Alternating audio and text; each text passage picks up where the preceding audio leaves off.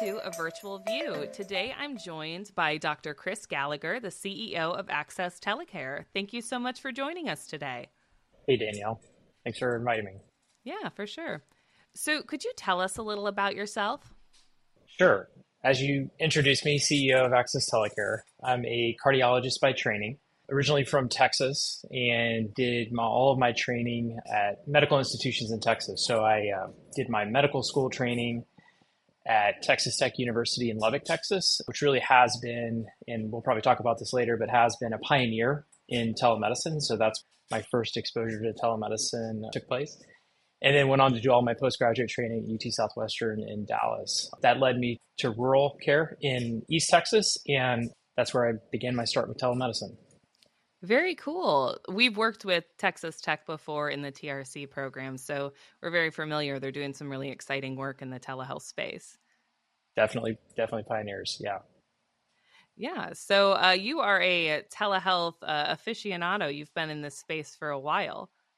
Like so many good entrepreneurial stories, it's uh, it was by accident and um, you know it's one one didn't train in the you know, early 2000s thinking that telemedicine would be an integral part of a career in medicine.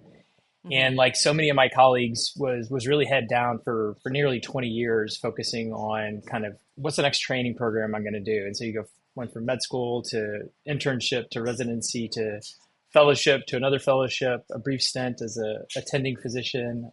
And and when i finally got out to practice found myself really pulled towards uh, where my original training roots were, which is rural medicine, mm-hmm. and was the CMO of a 96 bed facility in rural East Texas. And like so many hospitals in, in those care settings, was challenged with recruitment, had great facilities, had incredibly dedicated staff who wanted to do more, but were uh, completely ha- hamstrung by the just inability to retain or recruit specific specialties that would help them keep care local.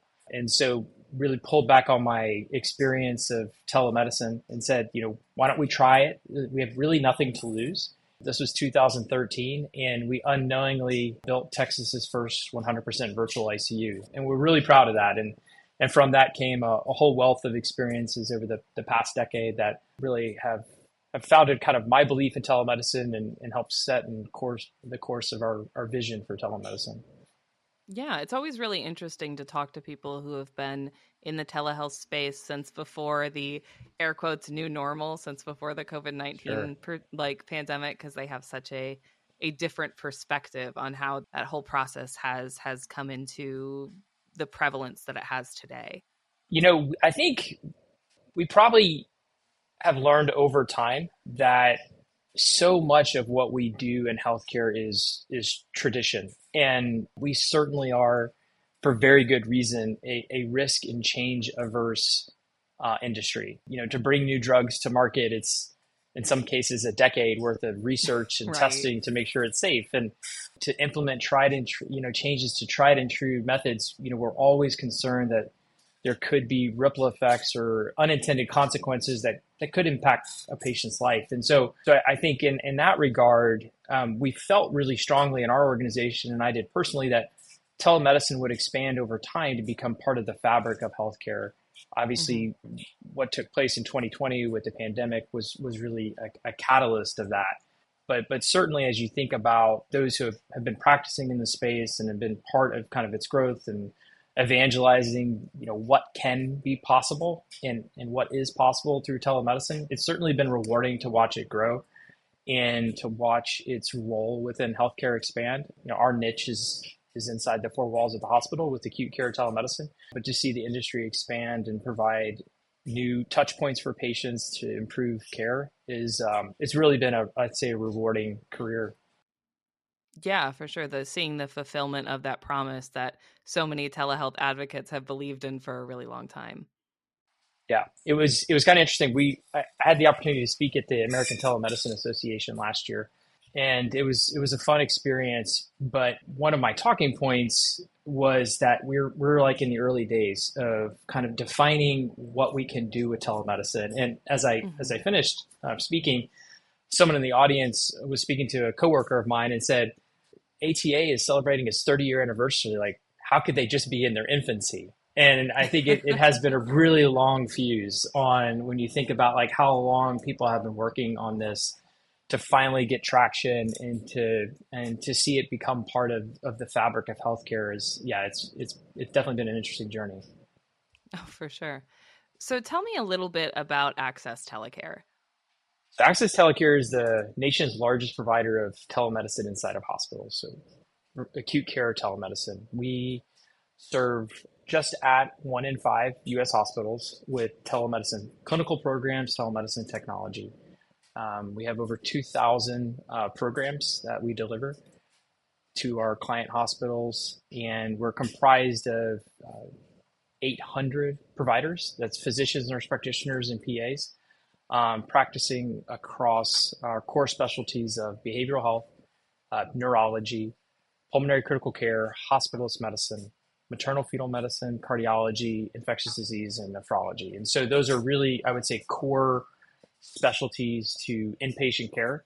Um, those are the most common, you know, the specialties to care for the most common um, diagnoses that come into the emergency department or are cared for inside of hospitals. And so those are the, the specialties we provide to hospitalized patients.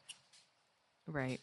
So I talk to a lot of people in my role as a telehealth technical assistance provider who think of telehealth only as I'm going to sit down and I'm going to go to the doctor on the computer um, yes. for my like my personal care. So can you explain a little bit about how telehealth within a hospital how that differs from the sort of bog standard telehealth p- people might think of? Absolutely. So really our role in, in inside of a, of a, hospital in terms of the, the programs we participate in is to be the the missing specialist and the missing specialist for insert kind of diagnosis here. And so if you think of pulmonary critical care, so there are many hospitals that, that don't have a pulmonary critical care doctor but have an ICU.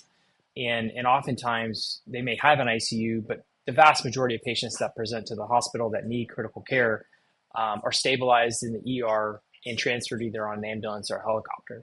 Um, mm-hmm. the hospital doesn't lack the nursing capability, they don't lack the facilities or the tools to take care of the patient. They really just lack the specialists to make the diagnoses, to manage the patient, to, per, to provide the care. And so that's what we're able to bring through telemedicine is that, that missing specialist, which really is the linchpin and whether a patient stays in their community for care or, uh, or they're transferred and and so you can you can think of the, the role that we play is that of the specialist inside of a hospital that's working with the attending physician who's caring for the patient providing guidance and expertise um, for any of those specialties that I, I mentioned earlier and when we think about staff shortages, is this something that we've seen as kind of a stopgap for those staff shortages or even a solution?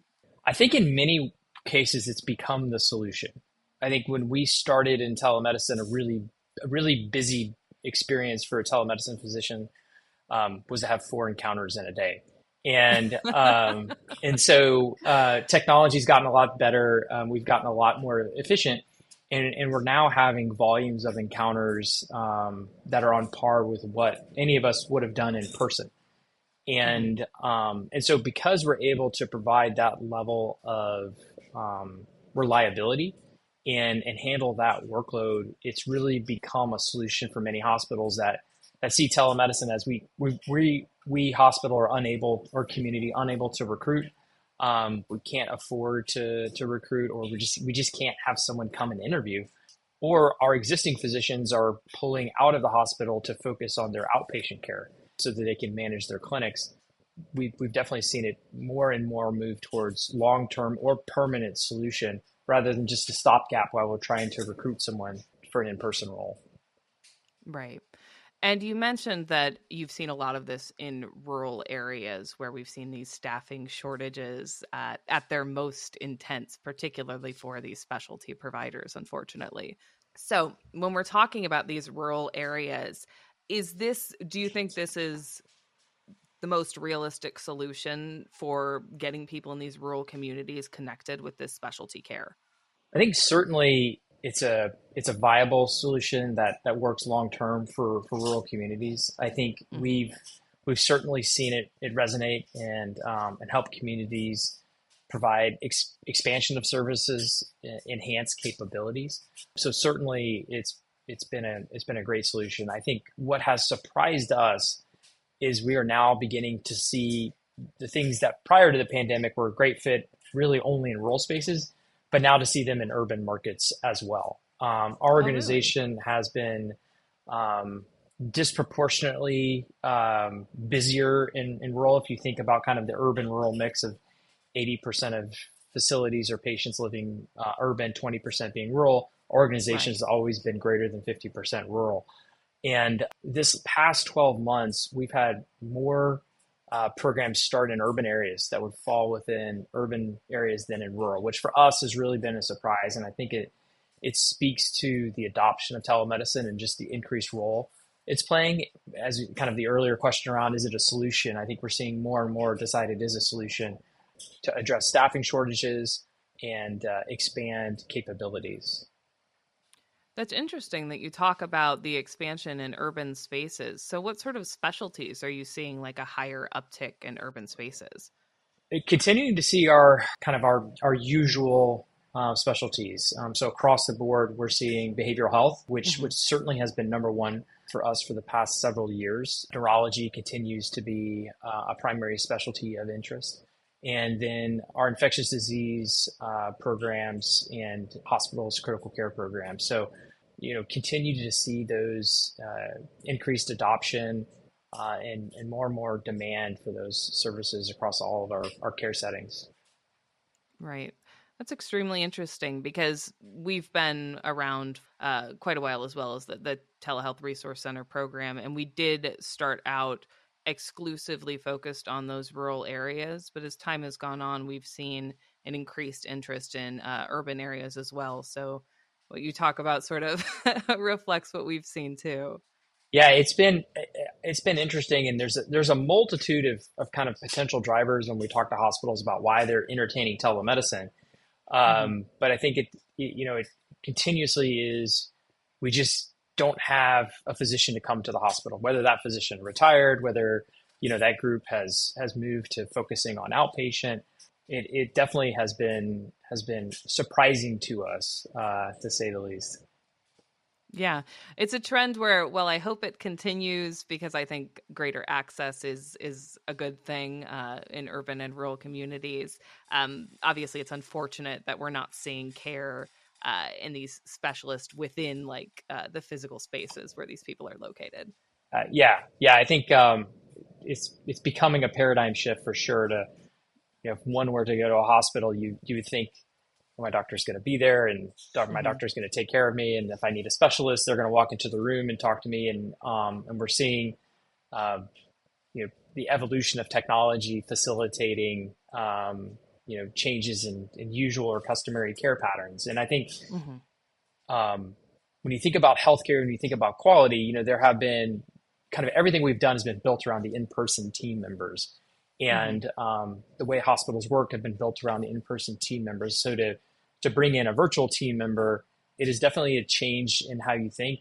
Hospitals aren't built for virtual team members. We're, we're kind of beginning to think in incorporate virtual team members into um, the design, build, structure, how we think about programs and care delivery. Um, but I also think like there's a there's a piece for quality as well in terms of how do we think about qual- quality of care delivered by virtual team members, which is really not um, outside of maybe a time to screen in a uh, acute stroke encounter. There's not a whole lot of guidance out there on what what does excellent look like and mm-hmm. and just given our footprint, we really think it's a we're in an amazing opportunity to begin to to publish and write about you know the outcome changes that virtual care can bring uh, to enhance care of the patient when hospitals have hit their limits in terms of what they can do with their in-person staff. That doesn't mean that's the ceiling of what we can do for a patient. You know to your point about expanding access improving capabilities or something that we can do and that, that actually can translate into improved outcomes as well. So it's not i think something that is um, has written about or it's spoken of as maybe a hope but to have like mm-hmm. concrete like here's how we've done this over the past few years is something that we're really excited to begin to share yeah, because despite the fact that you mentioned that telehealth has been around for a lot longer than most people think, there is unfortunately a lack of data out there and a lack of uh, written processes. Yep. And hopefully, the sort of tidal wave of usage that we've seen in the past couple of years here is going to lead to that that data and that um, sort of wealth of information for us to draw from. Eventually, it, it is going to take a while with that data lag, which is always unfortunate. Yeah, yeah, absolutely. Mm-hmm. So let's talk a little bit about building sustainable programs because this is something that I find is a big difference between people who have been in this space for a while and people who were new to this space during the pandemic. The concern there wasn't building a sustainable program, it was how do we see patients at all? So now we're moving into the air quotes new normal phase and there's been an increased interest in sustainability and how to build a sustainable telehealth program. So what's what's your perspective on ensuring that a telehealth program can be sustainable? Um, i think it's it's a it's a great topic. Sustainability has been part of our vision statement for a number of years and and for us what that means is that a, a telemedicine program uh, is able to carry on indefinitely, meaning that it, it doesn't it isn't viewed as a cost or an expense to a hospital. It's it's viewed as something that provides value to the hospital, helps retain patients, and so um, it's a driver of revenue. And so we think that's really important as we think about sustainability. We're working with hospitals which have at times um, volatile financial pictures based upon what's going on in the broader uh, healthcare market. And, and so we want to be seen, we need to be seen as a telemedicine service as something that um, enhances the hospital's ability to survive that volatility. So I think first and foremost is making sure that it's financially sustainable. And then, and then second is around just the care delivery model. Um, mm-hmm. We aren't there to deliver the care with our own hands. And that means we're dependent upon resources, team members in the hospital um, to assist us. And so telemedicine truly is a, is a team based approach. We're you know we we need a we need a staff member there to be our hands, uh, to move the cart, uh, to help us with an exam, um, to help prep a patient, and and so it's always collaborative.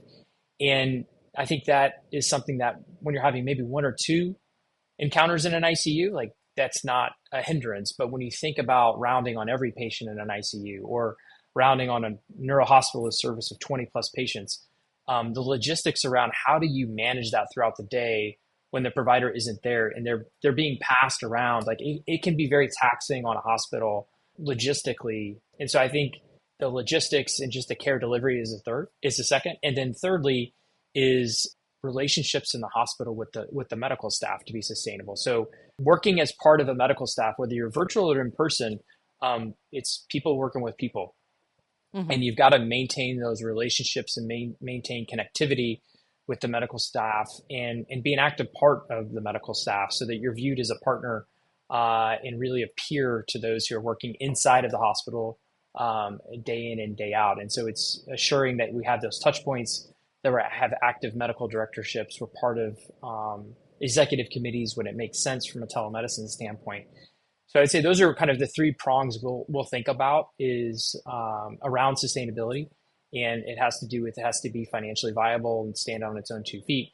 It has to be logistically possible to deliver day in day out with its care care models, and then and then lastly, an active part of the medical staff. And I think kind of what wraps that all together is there has to be enhancement of quality uh, and delivery of quality throughout kind of all of those areas has to be quality encounter and all of those are centered around uh, excellence in patient care. I do like that you mention interpersonal connections because I think that's something that does get overlooked when we're instituting telehealth programs. There is a different relationship if you have a lack of that face to face and the lack of that sort of in person communication among staff members. And I think that's a really important piece to consider when you're looking at how do we institute this? How do we make this happen and happen in a way where everyone is happy? Completely agree. We learned very hard lessons over time of how important it is to build those relationships. And things you take for granted when you become part of a, a medical staff. You're going to go to medical staff meetings you're going to bump into your colleagues in the hallway. You're mm-hmm. going to be charting you know at the nurses station You may go to holiday parties, like all of these normal things of, of working with your, your peers. You, you really don't have that when you're a telemedicine provider. Um, you have to be very intentional about how you work and what you do.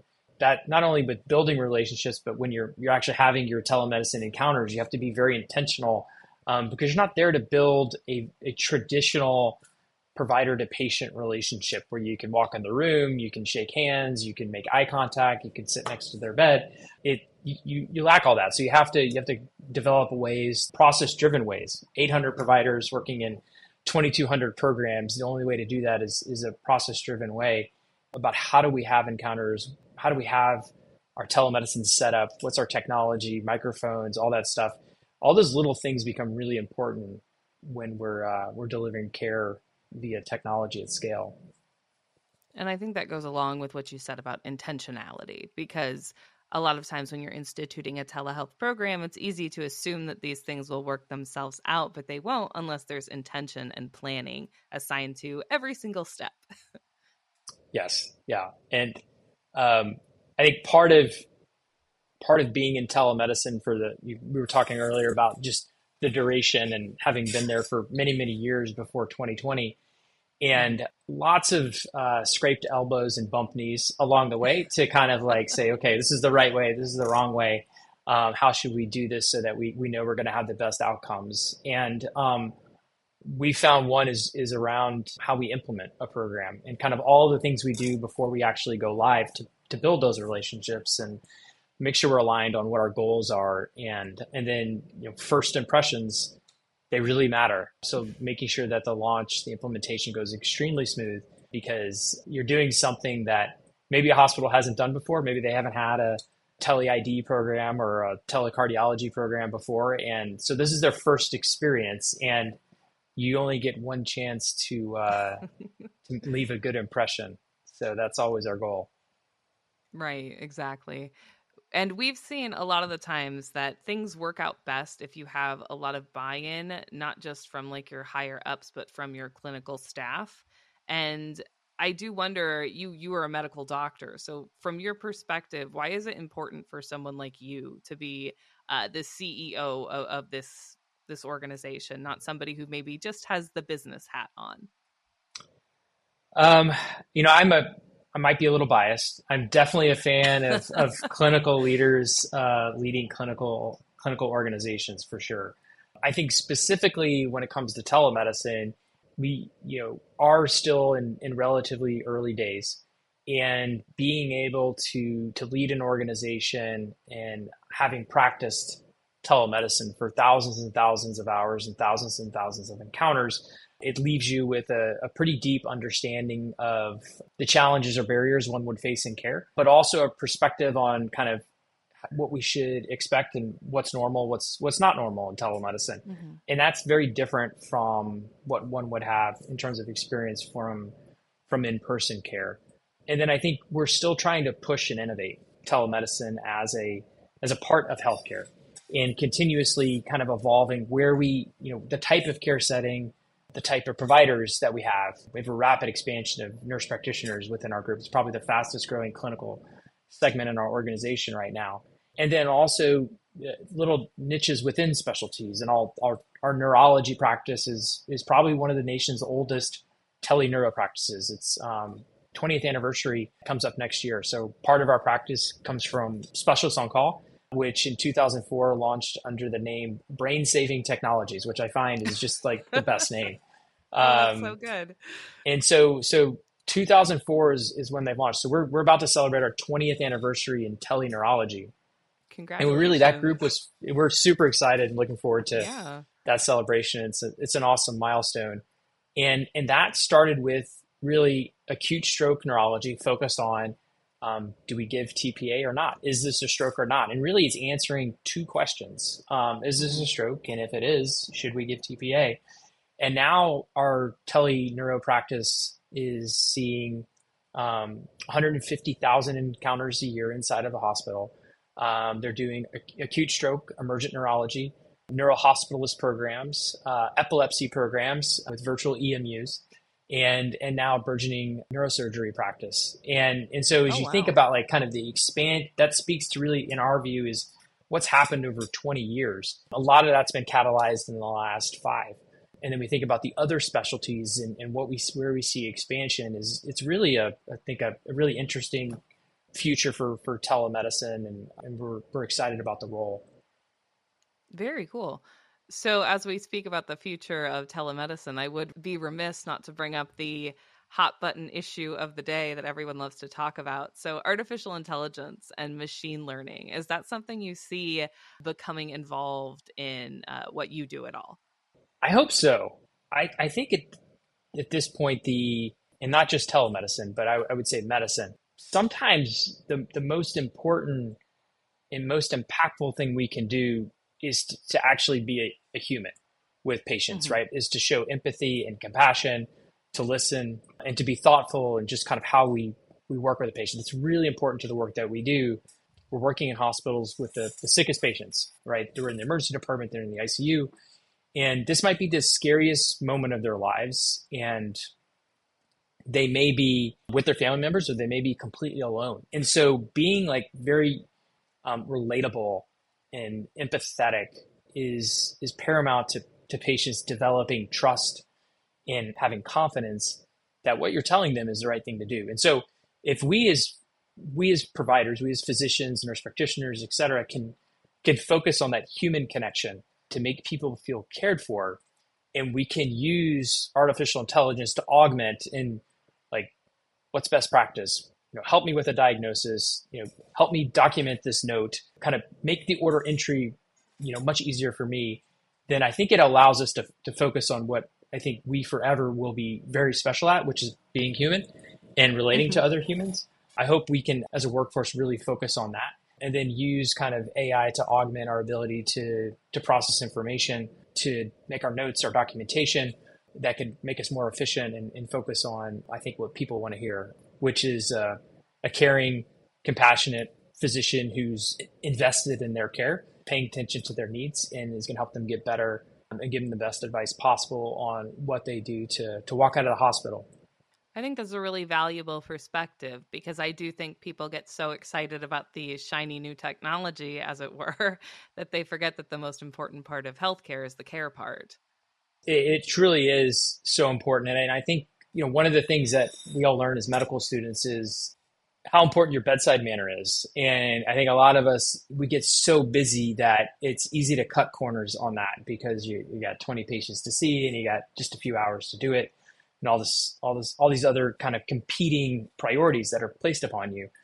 The simple act of sitting down in a room can make a patient feel like they were listened to, even though if you didn't spend more time with them, you didn't really do anything different. That kind of, that kind of stuff really, really does matter. And I, I'm old enough to remember the days of paper charts versus when we all converted to electronic medical records. And I, I remember the clinic I was in when I when we converted, I used to have a paper chart. I could put it on the on the table in between or, or right on the the, the patient's uh, near the patient's foot, and we could sit eye to eye and talk to each other. And I'd sit there and I'd handwrite my notes, and we'd have like a normal conversation. And when they set up our EMR, the desk was was facing away from the patient. So when I sat in the desk, my back was to the patient. So the patient could see right. my screen, I could see my screen, but the patient would look at the back of my head. And it, it was very like I don't think anyone intended it, but it was just that's where the desk fit, and we needed to put a right. computer in there, right? And but it those little subtle things really they really impact the, the care experience. And I think that's a we talked about sustainability earlier, but care experience is a big part. And it's part of our vision statement is to make sure that we're, we're enhancing the experience because we deeply believe that patients that have a better experience they're just going to get better. And it's this intangible that, that we can't measure in terms of which patient's going to get better which not but those who have more confidence in their care they're going to they're going to heal. That's interesting that you mentioned earlier about looking at an EMR, looking at a screen versus having a conversation with your patient because uh, I just thought back to the most recent time I was at the doctor, and the entire time they were looking, they were glancing at me, but their focus was mostly on the screen so they could take notes and fill out the EMR. And while obviously that sort of technology is can be extremely beneficial, there is sometimes the lack of that that connection between folks. And if if telehealth and technology can help to augment that or make that easier, um, I think that's great. technology is full of unintended consequences to patients and providers for sure. And um, I think it's just trying to be as as thoughtful as possible as we're as we're implementing to understand how it will will impact that dynamic. And yeah, if, and if if AI can help us, then we're all for it. Yeah, yeah, I think that's a good perspective to have. So, where do you see uh, sort of the future of of in hospital telehealth? Where do you see that going? So, I think we'll continue to see an evolution to hybrid models of in person mixed with telemedicine across most specialties. Timely care changes outcomes. So, the, the more timely we can get to bedside, and so if if we can do that in person, we'll do that in person. If that means virtual care is part of the care model, then then we should em- employ virtual care. We're seeing programs where part of the team is in person and part of the team is hybrid. And sometimes that's because there's not enough specialists to go around.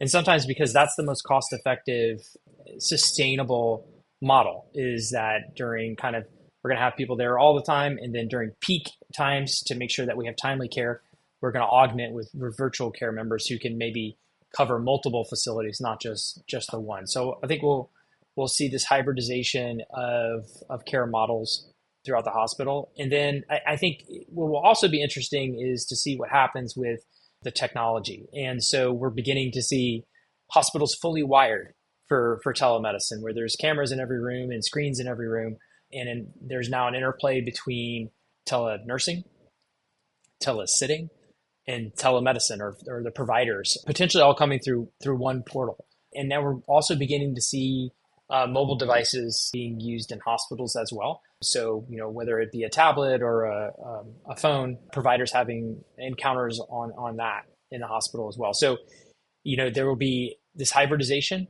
of in-person and and, and tele to whatever is the best fit for the patient and best fit for that that hospital and that program. And then um, I think we'll have ubiquitous technology in ways to connect in hospitals that I would say dose dependent. Like what what do you need, right? So mm-hmm. um, I think one thing that's been interesting about a multi specialty group is you know, what do we need to have an appropriate um, encounter? And an encounter is obviously audio visual to see each other and hear each other, but then also to do an exam. And the exam to a psychiatrist is very different than the exam of a pulmonary critical care doctor or a cardiologist, right? They're, they're doing, they're focusing on different parts of the exam.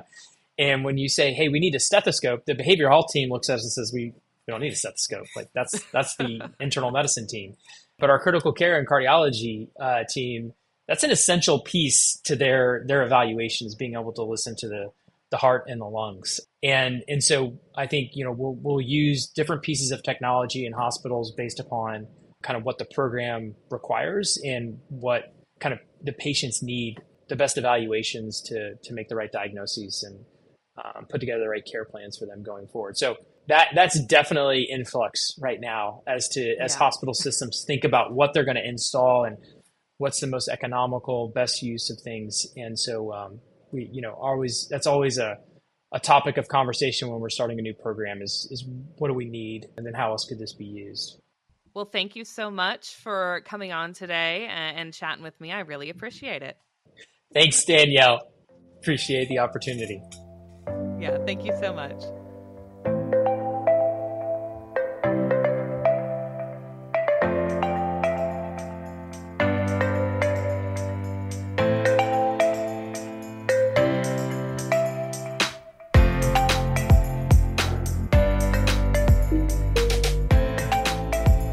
Thank you for listening to A Virtual View.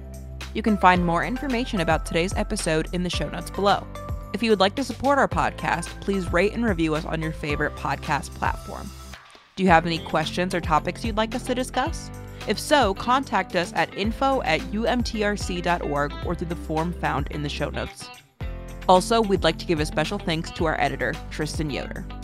Finally, a special thanks to the Health Resources and Service Administration, also known as HRSA, our podcast series, A Virtual View, is sponsored in part by HRSA's Telehealth Resource Center program, which is under HRSA's Office of the Administrator and the Office for the Advancement of Telehealth. The content and conclusions of this podcast are those of the UMTRC and should not be construed as the official policy of or the position of, nor should any endorsements be inferred by HRSA, HHS, or the U.S. government. Thanks for listening and have a great day.